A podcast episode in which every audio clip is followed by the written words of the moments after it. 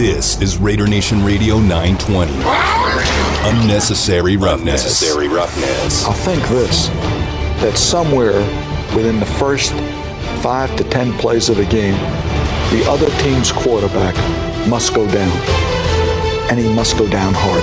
It's unnecessary roughness here on Raider Nation Radio 920. Big hole, first down, end zone, touchdown, touchdown, Raiders! Would you believe it? This is unnecessary roughness on Raider Nation Radio 920. Here's your boy, Q. And here we are, back in studio for the next few hours here on Raider Nation Radio 920, Unnecessary Roughness, and we're coming to you live. I feel like a proud papa today. Damon knows, as he's behind the wheels of steel, as he has each and every day, does a fantastic job here for us. He knows that I couldn't even wait to get into the studio, turn on the mic, and talk about why I'm so proud. I come to you again as almost a proud father. Now, What happened? what little Q does, you know, on the hoop court makes me very proud, of course, right? Always proud of what the, the young man does. But today, I got some good news from our guy, Ray, and he let us know that now we are coming to you live from the Finley Cadillac Performance Studio. And that just sounds such like a beautiful ring to it. It has such a great ring to it. Coming to you live from the Finley Cadillac Performance Studio. It gets no better than that. I almost had a tear in my eye when I got that news earlier today. Cadillac. I mean, because the thing is, and anyone who knows me at all or has ever listened to us for any kind of a period of time knows that there, to me, there's no finer vehicle than a Cadillac. No finer vehicle. I know there's other cars that are more expensive. I know that there's cars that other people prefer. But for me, it's all about the Cadillac. My Mama Q did it to me. She introduced me to a Cadillac when I was just a little dude. I was still a new booty. And I just can't I can't shake it. I can't shake it. So today I find out that we are coming to you live from the Finley Cadillac Performance Studio. And man, I can't be more proud. You're so excited. I almost have to ask, did you broker the deal yourself? No, that's what's even better. No, I didn't. That's what the that's what's so exciting about it. Is the fact that I was told this news today and I got fired up. I almost did a cartwheel in the parking lot, and I'm not a gymnast. If I tried to do a, a cartwheel, then you were guaranteed to win that basketball game because I'd probably break my leg. and I don't want to do that. But man, I couldn't have been happier when I heard that. So shout out to Finley Cadillac for sponsoring our studio. Again, we're coming to you live from the Finley Cadillac Performance Studio. Gonna get some liners written up, gonna get everything, gonna get some lights in the studio. You know what I mean? I'm gonna put a Cadillac symbol on the door. We're going all the way in, brother. We are going all the way in. Matter of fact, I think sometime next week I'm gonna do the show live from there, just because.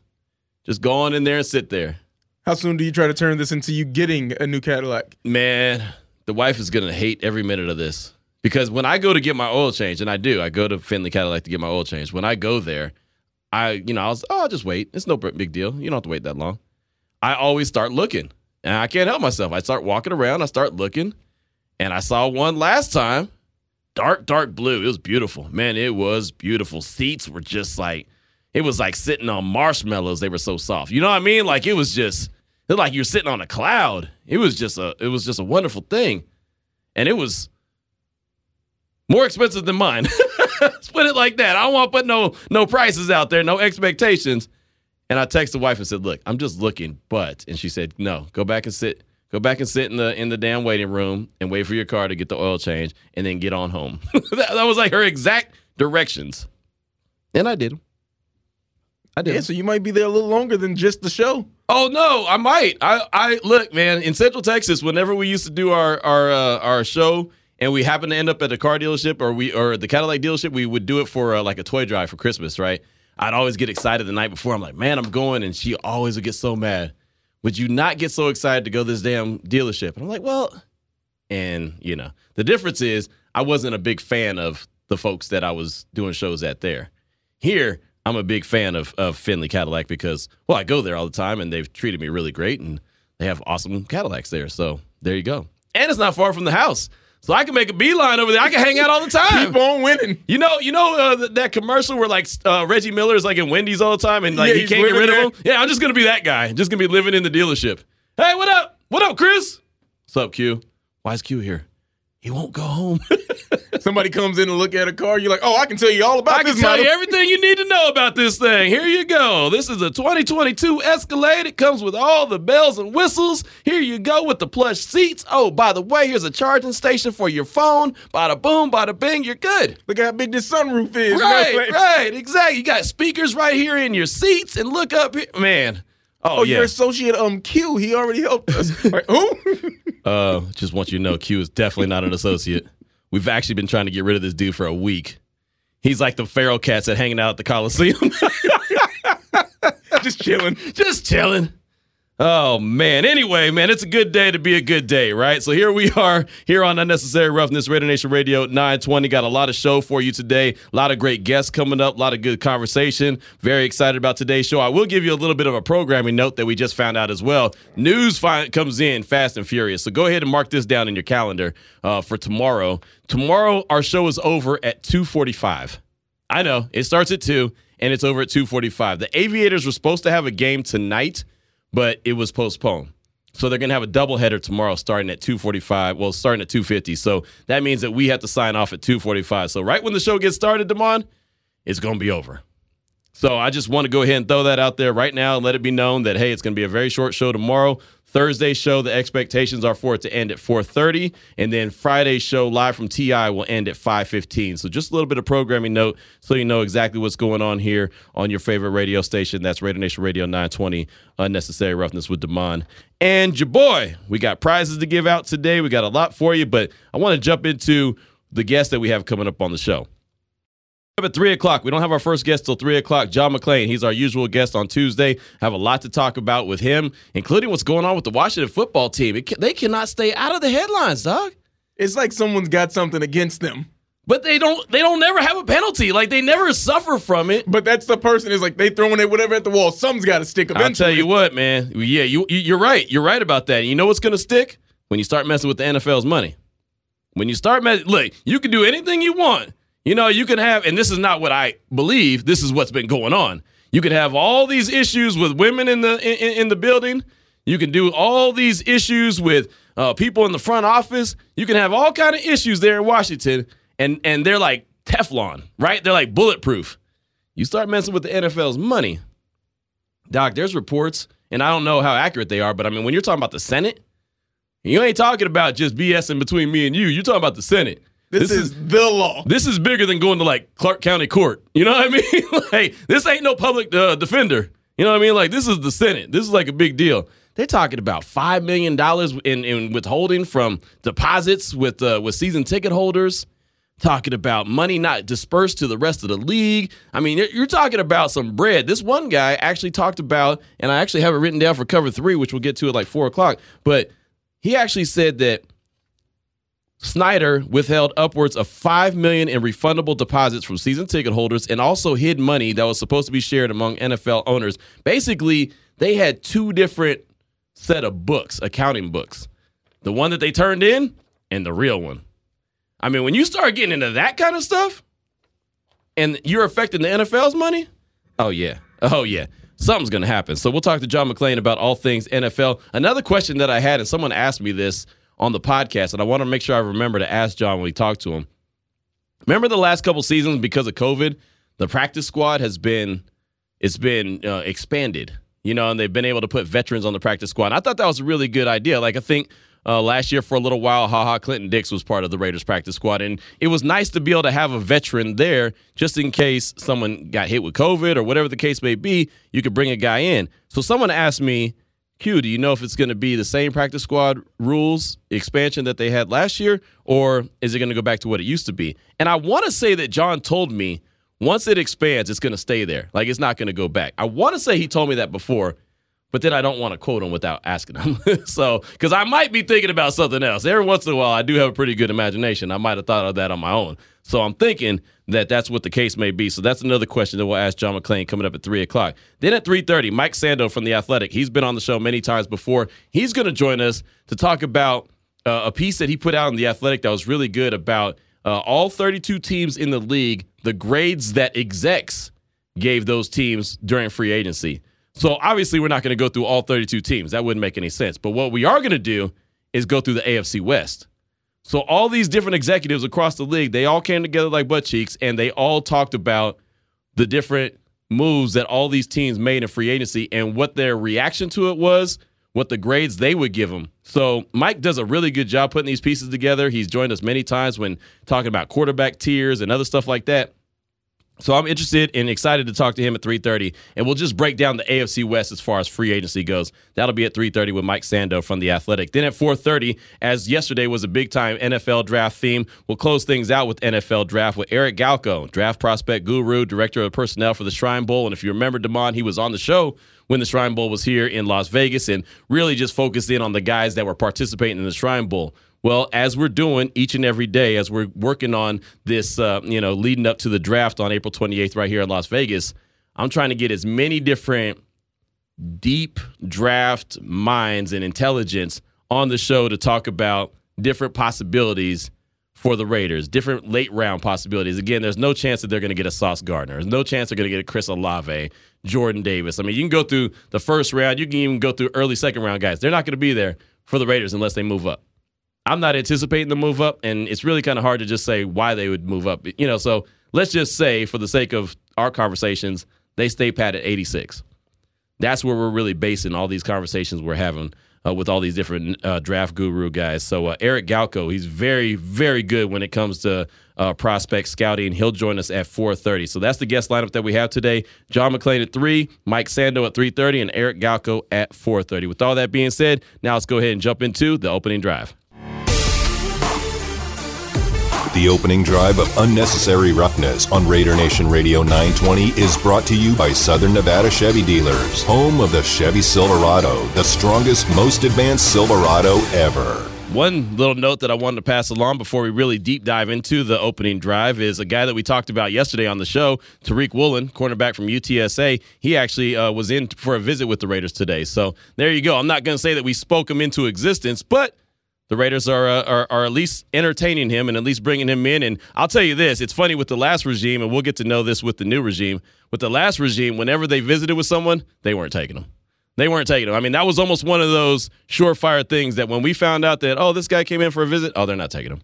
It was it was more times than not they wouldn't take him. Now who knows? Who knows what the interest level is? Uh, they're obviously trying to get to know these guys, but I do like the fact that Tariq Woolen is uh, in for a visit with the Raiders. Also, uh, Kalon Boogie Barnes, another guy that we talked about uh, on yesterday's show when we were talking to Tim Watkins, he also was in for a visit today. So both of those defensive backs, both guys that are going to go later on in the uh, in the draft, and also guys with speed. That's something that I continue to point out. All these guys that we're starting to see associated with the Raiders, and even a lot of guys they brought in through free agency all have speed. I love it.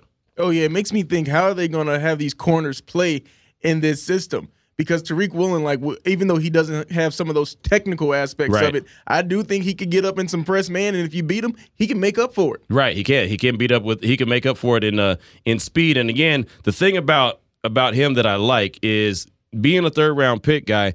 He's not a guy that's expected to go in there and start. He's not expected. You know, like a Sauce Gardner. You draft him. He's he's starting day one.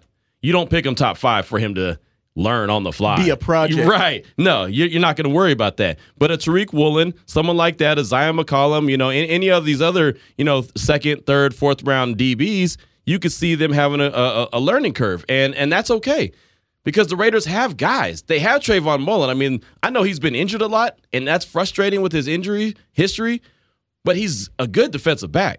So you have Trevon Mullen, you have Rock Ya-Sin, you have Nate Hobbs. I mean, you have some options that you can, you know, mix and match, put some guys here, there, and the other. They brought in other guys in free agency that they're just, you know, have on one year deal or whatnot. So they have other guys. So they're not in a pressing need where it's like, okay, you got to go get this guy, or else that cornerback position is going to be just wrecked and you're going to get thrown on all day long. I just think with what we know from Patrick Graham's defense, everything we've done, with all the research we've done, the more defensive backs you have, the better.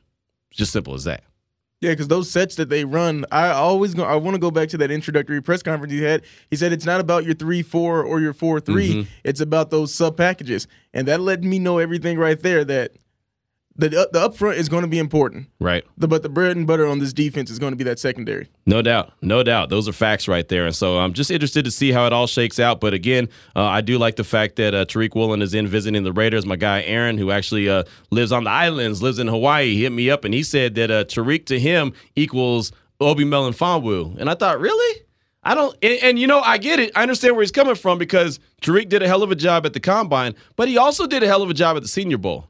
He also played really well at the Senior Bowl, and he had a really good last season there uh, at UTSA. So I think I don't think that he's Obi Melifonwu, but I understand where my guy is coming from because again, he really started to blow up uh, at the combine when he was able to run the, the the, the and put in the numbers that he did. But running that four two six uh, 40. Obviously, that's going to catch anyone's attention. I mean, especially at his at his size, six foot four, and running like that. So I can I can totally see that. I understand where he's coming from, but I do think that this is a, a real deal player. But you know, we've all been fooled before, and and there are guys named Bigfoot, aka Obi Melifonwu, aka uh, Breshad Perriman, aka I mean, there's all kind of guys in the league right now that I call Bigfoots because you always hear about how talented they are, but you just never see it. So that's one piece of news that I wanted to bring. Tariq Woolen, cornerback out of UTSA, uh, Barnes, cornerback out of Baylor, both in visiting with the Raiders today. Also, I want to bring this to the question or to the table, and this is really a question that I had, and I was noticing because we talk a lot about the offensive weapons that the Raiders are going to have this season. We talk a lot about what Derek Carr is going to be able to do with Davante Adams, Hunter Renfrow, uh, Darren Waller, yeah, Bryan Edwards, you know, all those different weapons. But how about what they can do with the running game? We know Josh McDaniels likes to run the rock. We know he likes to run the rock with multiple running backs. I was going through, and I know that just because it happened with the Patriots last season doesn't mean that this is going to be the pattern for the Raiders. I totally get that. But right now, that's all I have to go on. So while I was working on the show earlier today, I was going through what the Patriots did as far as the run game goes in 2021. Obviously, they had a rookie quarterback, so the learning curve is going to be different. Uh, Josh McDaniels is going to have a, a, a game plan in place that actually helps a rookie quarterback instead of just throw him into the fire and make him do everything. So you have to realize that as well.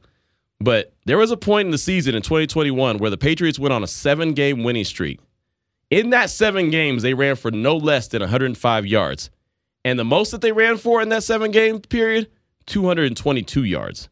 So it got me thinking what are my expectations for the running game? I would just say for Josh Jacobs, but we know that there's multiple backs. Hell, we had Brandon Bolden on the show on Friday. I'm excited about what that young man brings to the table. Kenyan Drake, we saw him walking into the into the facility yesterday as the offseason workouts began. He's back healthy. You know, we know that there's there's other guys that they have in the mix. So I'm just real interested in what we believe and what we're going to be looking for from the run game. What are your expectations for the Raiders as far as their run game goes this season? Now, of course, Alec Ingold is now in Miami. He's with the Dolphins, signed a nice lucrative contract there. They got Jakob.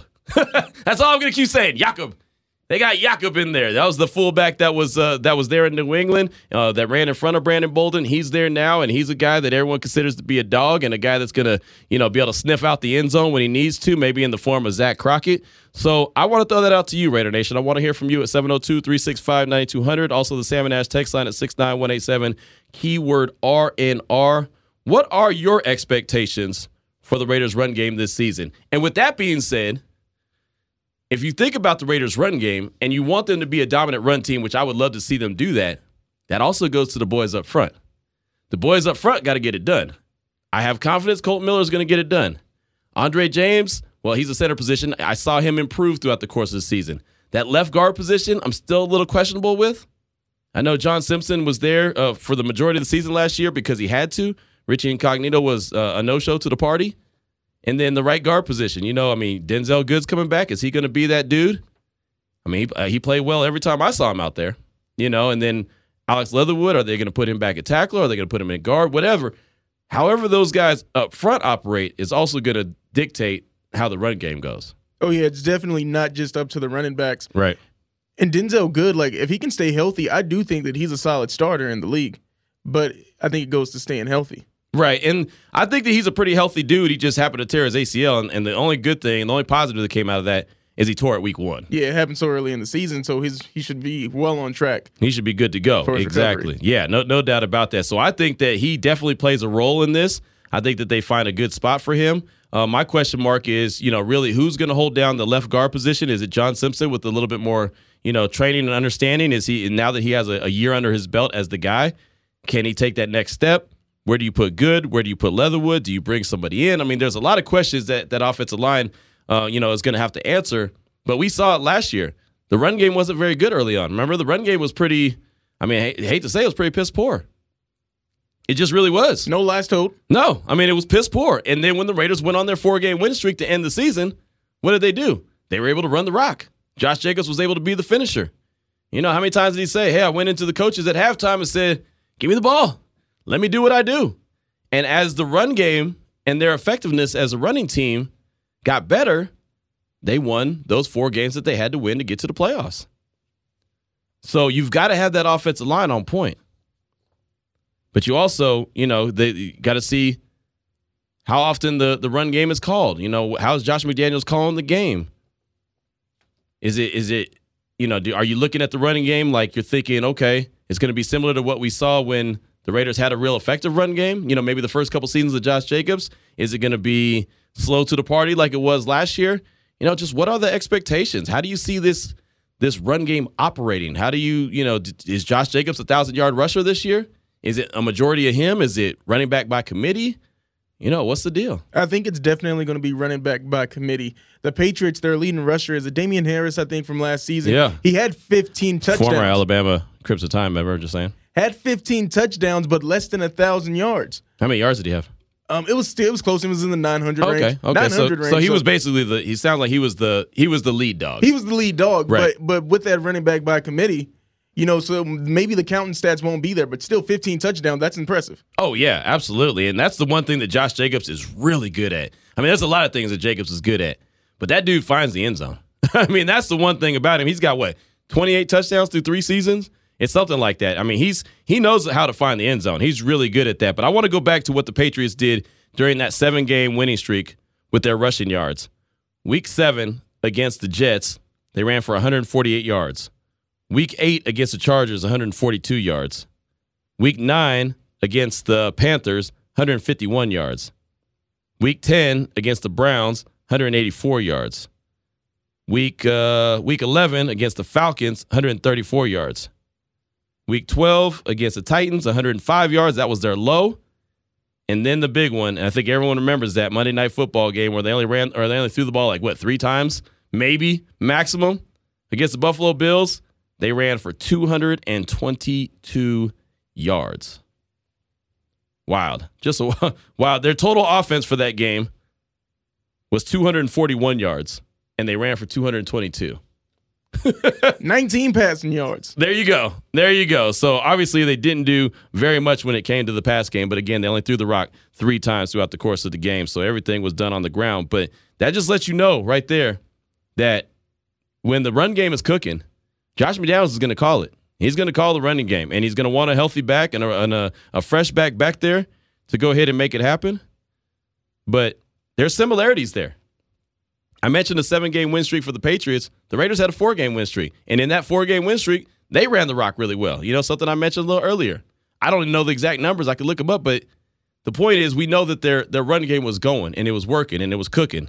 That's how they were able to win games and, and, and stay balanced and give Derek Carr a chance to to cook and, and get the ball to the wide receivers and to Hunter Renfrow and to the tight ends and and you know whoever the case may be, that's what it was because they were able to be effective in their run game. Yes, and I do think that being effective is what matters most because in some of these games they didn't even get over 100 yards, but Mm-hmm. getting the rushing yards at the right time. In Cleveland, 98 yards. Boom. Against Denver, 160. Boom. There. Indianapolis, 85, and then 104, 174, excuse me, There you go. to finish See? out the season. Right. There it is, right there. I mean, again, just you can go back and you can look at the similarities and see, okay, this is what they were doing. This is how they became really effective. You could throw the ball around the yard all the time.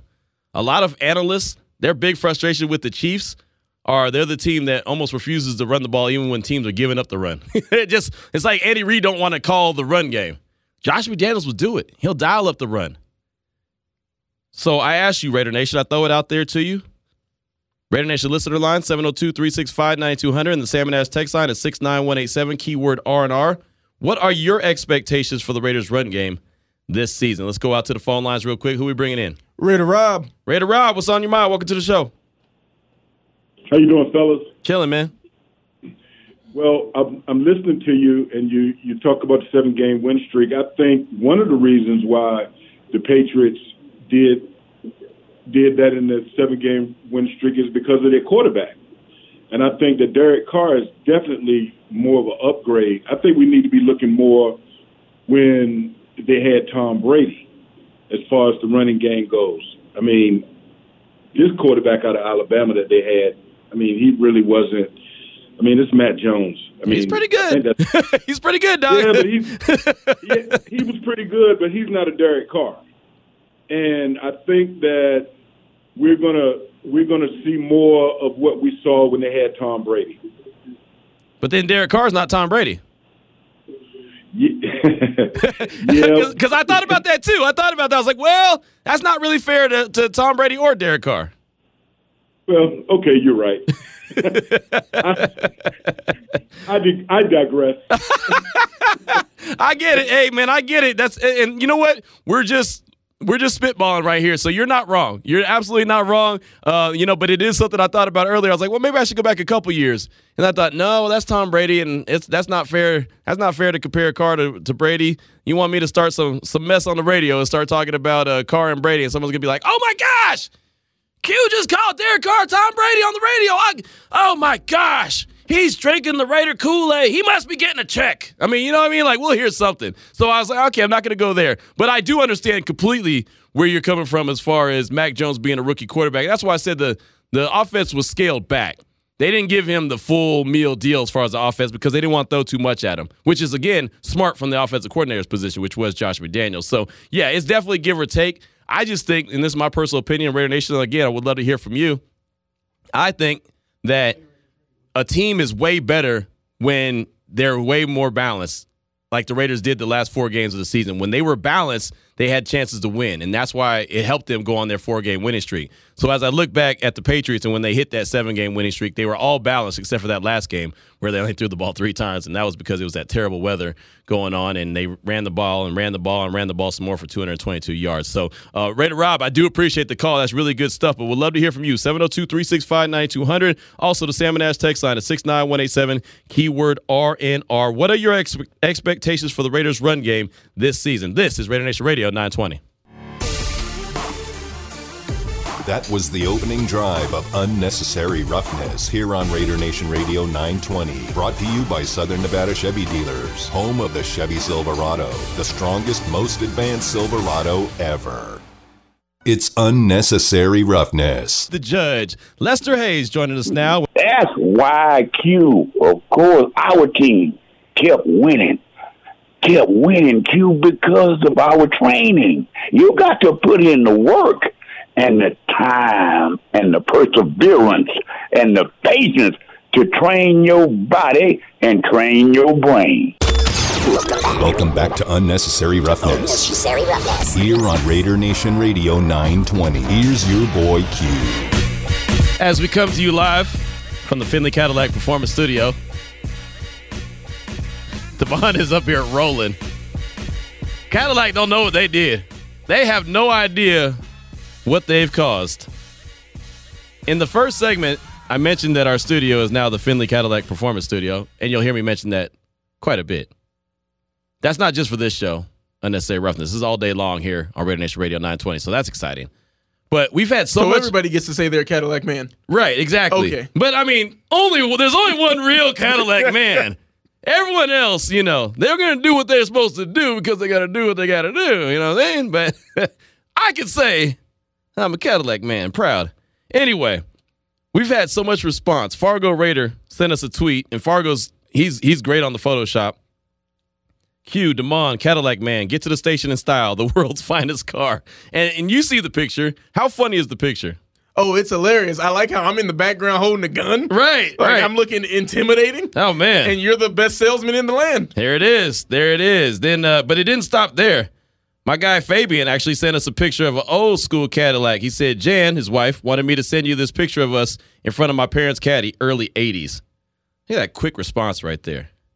I like that old school uh, Cadillac. My mama probably had a Cadillac like that. And then it didn't stop there. Peg Leg Raider said, I was going to ask, does the Cadillac Performance Center come with discounts? And I expect you to rock a Caddy logo as a chain when you show up to ball out against Demond. Peg Leg just, in, he brought everything to the table. Everything. I'm telling you, man, proud papa moment today. This is good stuff. I've never thought about somebody rocking the Cadillac emblem as a chain. You didn't chain. do that back in the day? Back oh, you were too you were too you were too uh too young. They used to rock the uh the Mercedes emblem too. You don't remember that when people used to rock that? It was the hip hop cats used to rock I remember those? like people would like they We would used have to like a little the- thing they like yeah, go no, down. No, we rocked the you didn't want somebody Cadillac. No, we rocked the Cadillac chains too. Cadillac with the. Cadillac symbol. Yeah, man. I actually, no joke. I um from across the street from my grandmother's house was a liquor store in Oakland, right? And I wanted to buy this chain so bad, and she wouldn't let me. But I had my own money, but she wouldn't let me. And I think my mom told me no too. But you know how that goes. They were trying to save you. They were trying to save me from myself, but I did end up buying it, and it was only twenty bucks. So you know it was fake, right? It was fake, but it had a Cadillac symbol on the end of it, and it was when you know we were wearing the old, the big, the big gold chains and everything. It was awesome until it wasn't. But I mean, I had to have it then. I was a kid. My my biggest deal was trying to get across the street without getting hit by the car. But I sure, Cadillac. But I had the chain. Did you even have a car? no, I was a kid. I told you I was a kid. I'm trying to be like, I don't know. No. Sometimes in your stories, No. kid could be 16 or it could be 8. no, oh no, I was a new booty. I was a young dude, and my grandmother told me don't don't go spend that money on that because she gave me. You know, grandmamas always give you money, Oh, I love it. so that was the money she gave me for some kind of chores I did around the house, and I went and spent it on a fake gold chain, but it had a Cadillac symbol. There you go, true story. 702-365-9200 been throwing out there. What are your expectations for the Raiders' run game this season? My expectations is that Josh McDaniels is going to want that run game to be cooking.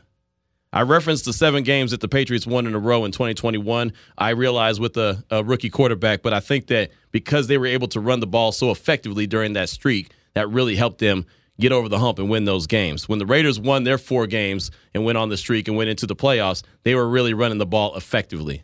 That helped them be more balanced and get into, uh, you know, get into the playoffs and win those four games. So I want to hear from you. 702-365-9200. Speaking of Fargo Raider, he's up first. Fargo, what's on your mind? Welcome to the show. Hey, good afternoon, Q and Damon. Thank you for taking my call. Glad you liked the graphic. I thought you'd like that one. Oh yeah, oh yeah, I love it. I love it. Now, as far as the run game goes, my expectations, I'm going to go on some numbers here. So last year, our total uh, rushing numbers were 1,600 yards on the season and some change. I want to see that number bumped up to two.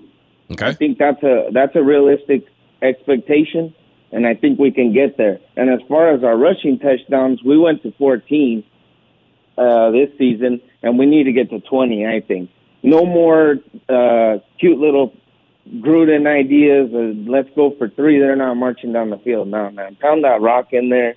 You know, bleed them for everything they got. Nail that coffin shut. Now, I'm going to flip it around real quick, though. We did have 18 rushing touchdowns on us. I think that number's got to go down by at least three. And, you know, we were getting gashed on the on the rushing yards as well Mm-hmm. uh, at 1900 on the season. I think that's got to come down to that 16 or hopefully less for us to get some good results on the field. Thank you guys for taking my call. You have a good day. Hey, thank you for the call, man. And I, I like the way you flipped that. You know, that was part of the the down part of uh, Gus Bradley's defense is that the run game, stopping the run, wasn't as important. Now, again, kind of going back to the point that we made when they went on that four game winning streak, they were doing better at stopping the run during that four game stretch. But uh, to your point, there was a lot of times when the Raiders were getting gashed on the ground, and you can't do that. And what you've seen so far from Patrick Graham, what has he done with the defensive line so far? Added a lot of beef. A lot of beef. What's that old lady used to say? Where's the beef? It's up front. It's up front. The Raiders have it up front. They want to stop the run. They want to get those guys, those big bodies in the space, and they want the linebackers to be able to clean everything up. So uh, that's why it looks like you know Patrick Graham is going to be a good defensive coordinator, and he has a good plan in place. Now he's still got to get a couple more key pieces to this defense, but I think that they're trending in the right direction because stopping the run is a very important element of his defense. And again, uh, I like how you said, you know, get those touchdowns up, get those uh, yardage up. That's that's what needs to happen. If you have a balanced attack, and look, this is not Jon Gruden's fault. That's something he did want was a balanced attack. He wanted more than anything to be able to run the ball. They just couldn't do it. That was one of the biggest issues. They just couldn't do it early. Yeah, because you say that, and that was his philosophy. Yeah. Of being, oh, he wanted that bounce tack, even used the fullback more than most teams Right. in the NFL. Exactly. He wanted to run the ball, just early on, especially, wasn't able to. You know, it's just, it was one of those situations where the offensive line wasn't opening up holes, and it did better as the season went along. But early on, it, it just it just wasn't there. Uh, Fargo, thank you for that call, man. That was good stuff. 702 365 9200. Let's talk to our guy, ABA Ivan Davis. Welcome to the show. What's on your mind? Hey, how's it going, Q? Thanks for taking my call. It's been a minute. Yep, yep. Uh, my thing with this is it really depends on the team. If a team is weak against the run, I think this, I, I think this group is just going to gut them like a pig on Thanksgiving Day, and especially with the running game we got. I mean, because with the receivers, I mean, you really have no choice but to success. You can't crowd the line of scrimmage because then you're just going to get cooked okay, with our wide receivers because I don't think you can guard any of them one on one, except for Edwards, maybe, maybe. Okay, and, if you sit back, okay, go zone, nickel, dime. Are, are you big enough to handle a, a physical running game like we're going to have? And so, I mean, I, I'm, I'm kind of a Fargo Raiders. 2000 is, easy, is easily something we can reach. You're going to be able to control the clock and pretty much do anything we want to do. I'm, I can almost guarantee you in the draft, mark my word, Kansas City, Denver, they're going to be drafting DBs.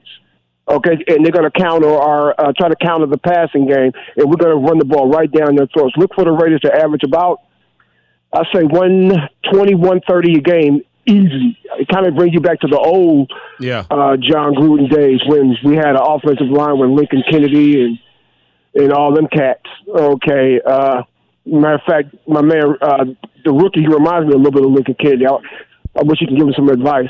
But anyway, Right. that's all I have to say, my man. Hey, You have a great day. All right, you too, brother. Great stuff, man. Great stuff. You know what I just thought of? And unfortunately, we hung up with ABA Ivan Davis. He's got a damn basketball team. He's got a basketball team, Damon. He has a basketball team coming to town. We could use their arena. I mean, you know what I mean? Like, let's. He got. We got workout uniforms. We've got unis already. We got the warm ups. I might mess around and get signed. By who? Not on the hoop court.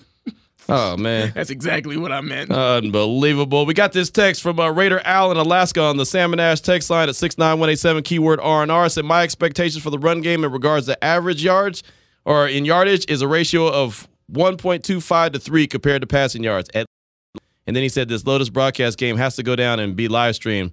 Is this uh, Raider Kool-Aid, silver or black? Oh, is this Raider Kool Aid Silver or Black? I got it. Ha, I like that. You know, actually, the my favorite flavor of, of Kool Aid was back in the day uh, was Purplesaurus Rex. I was a big fan of Purplesaurus Rex. That's a combination of lemonade and whatever was purple, grape. there you go. Because we always called it grape or red. You know what I mean? So I don't.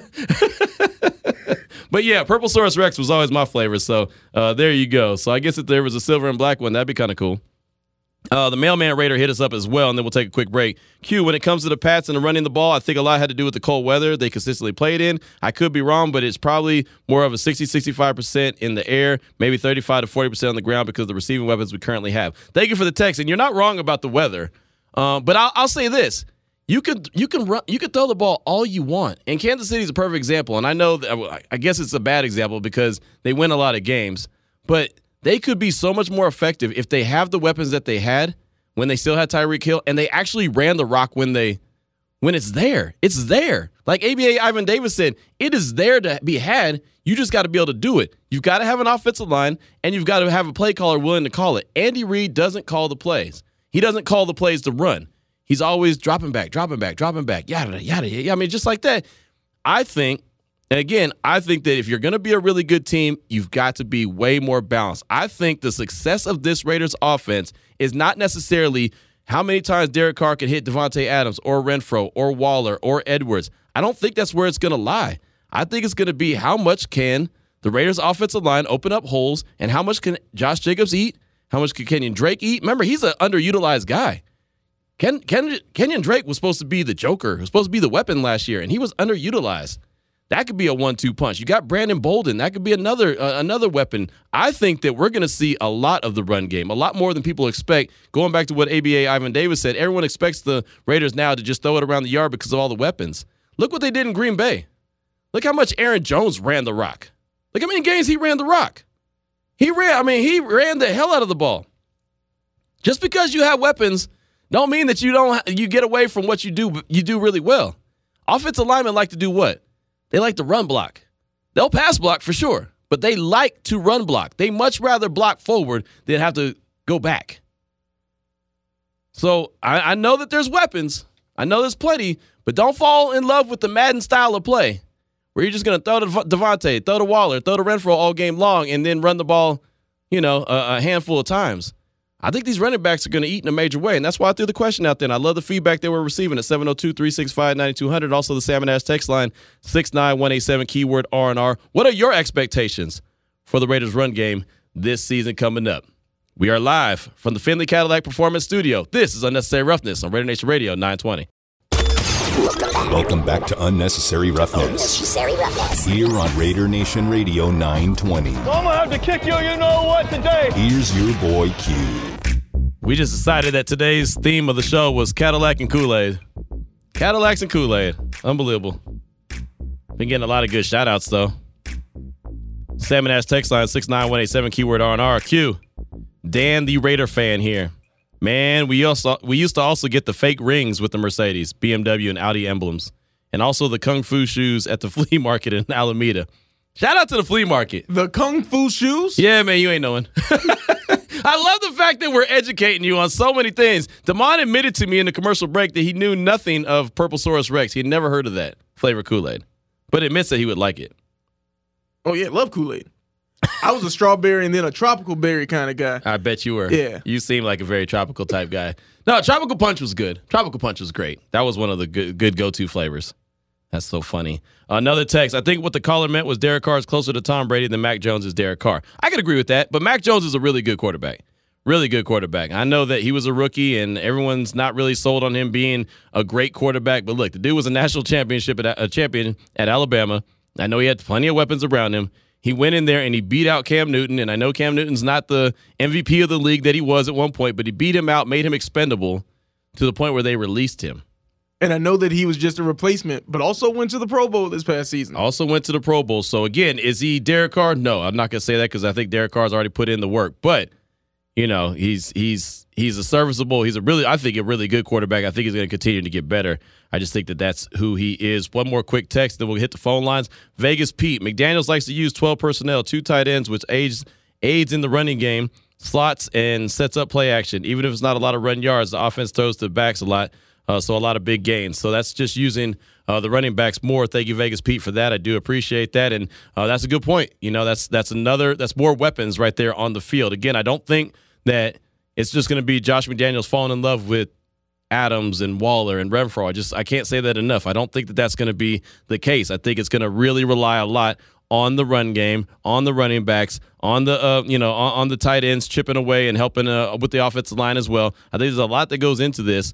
We've heard from multiple guys, including Brandon Bolden, that the offense is very complex, but once you figure it out, then you're good to go. 702 365 9200. Who we got up now? Big Jose in San Jose. Ah, going out to the 408. Big Jose, what's on your mind? Welcome to the show. Cherry Kool Aid, bro. The cherry Kool Aid. That was the one.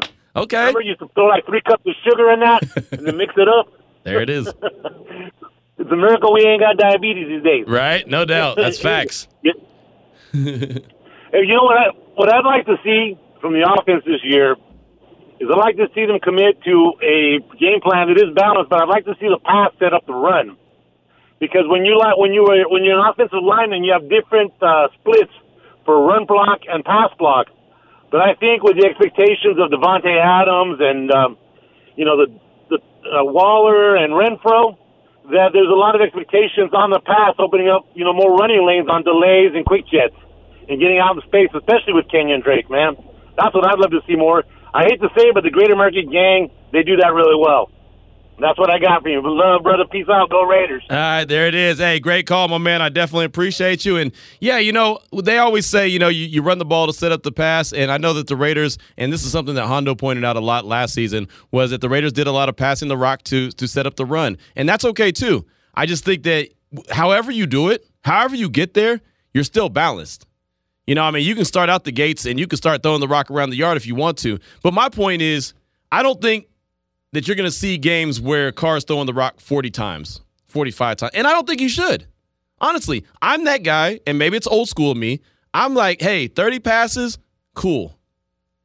Give the give the back or backs 20, 25, 30 carries, great. You know what I mean? Like that's that's how I look at it. Instead of seeing these inflated numbers where you're seeing quarterbacks 50 passes, 55 passes, I always say, and I know Derek Carr can do it, and he's had to do it at times.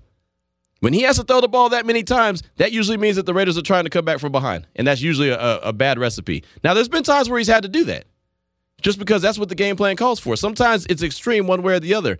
I'm in the school of belief that you throw that rock around 30 something times a game, and you're in a good position to succeed. You run the rock 25 to 30 times a game, and another thing, and every week during the regular season, and here on the show, we did it. We did keys of the game every single week in front of every single game. And I, I want to say to a T, I said that the Raiders need to get at least 100 yards rushing, right? I think I said that every single week because I'm in that world. I believe that the running game is so stinking important. Some games, they're just not going to give it to you. Some games, they're going to make you beat them with your arm. And the good thing for the Raiders is they have the weapons to do it. But they just don't want to have to do that all the time. Derek Carr threw for under 30 passing attempts three times and over 40 attempts four times, with the top being 56. Okay. How many did they win that game with the 56? Yep, that was Baltimore first game of the season. So a little Oh, inflated yeah. because of overtime. Right, but that was a game that what? They were coming back from behind. Yep. you know what I mean? And early in the season, couldn't really run the ball that well.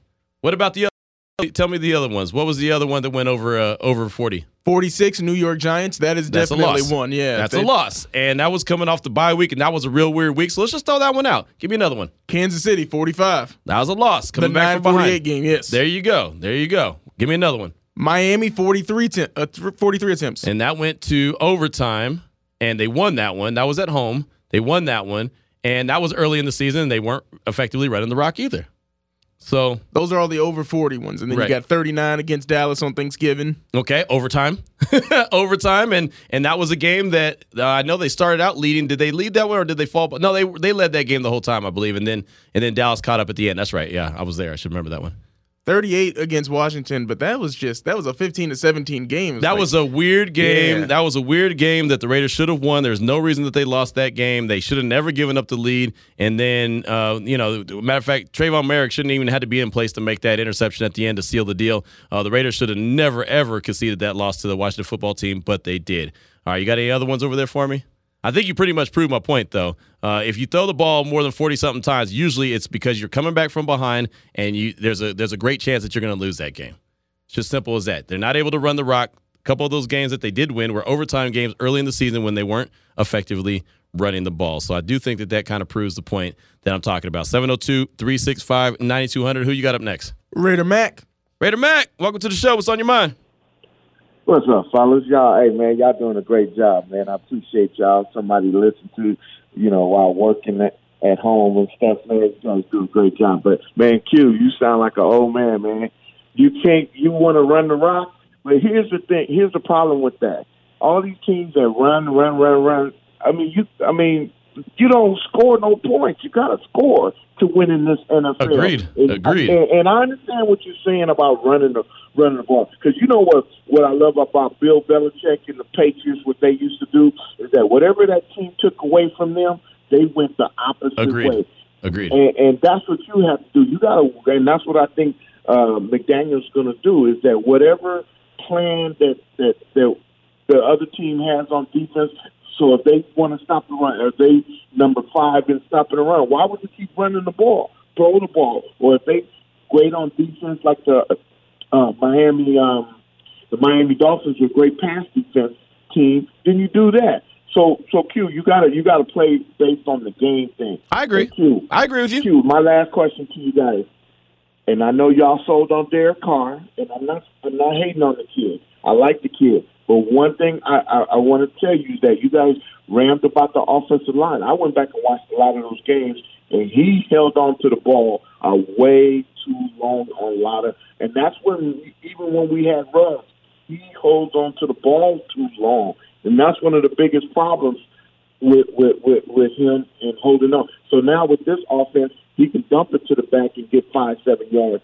So that might help him. But he held on to the ball way too long. The offensive line needs help, but it wasn't as bad as, as, as you guys think. If you go back and watch watch those games, Q, and man, you guys are doing a great job. And strawberry lemon, I mean, grape um, Kool Aid.